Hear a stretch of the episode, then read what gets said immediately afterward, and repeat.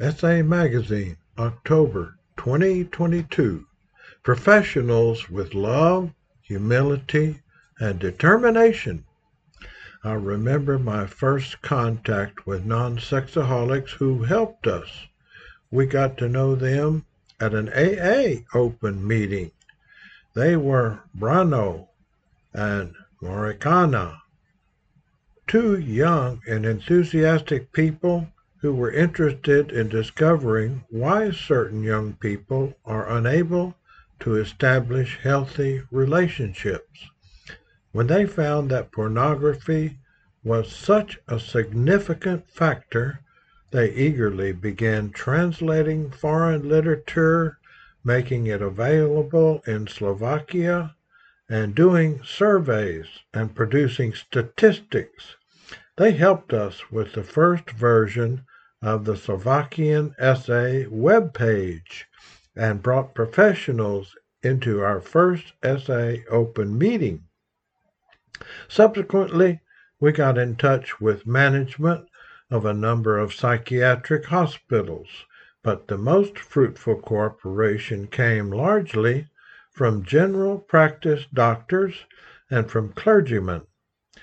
Now, some years later, we have sent emails to hundreds of parishes all over Slovakia, inviting those who are interested onto online open meetings. The open meetings were planned to take place once a month for a year. The dates and links published on our SA web page. Very few priests, however, took part at those open meetings.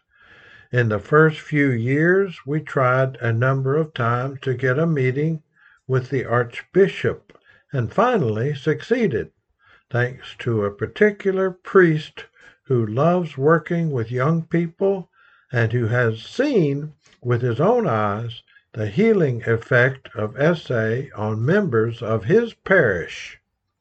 We also got a lot of help from Franciscan and Capuchin brothers who, from the beginning of our fellowship, accommodated us with open meeting spaces and passed on our contact details to other sufferers.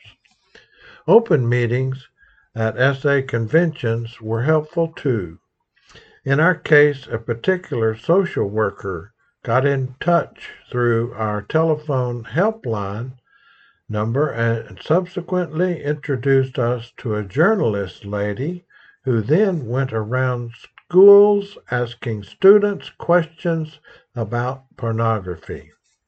Thanks to this lady, our members were able to share their stories and message of recovery anonymously in newspapers and on TV Ultimately, these activities changed the attitude of some respected psychiatrists who had been reserved towards SA until then. We also have to mention the tremendous help we have received in so many ways from SA old timers from abroad who came to our country, ran workshops, and spoke at our open meetings. Without the love, humility, and determination of such ordinary, decent people, we would not be able to carry out our message of recovery today. Martin S., Slovakia.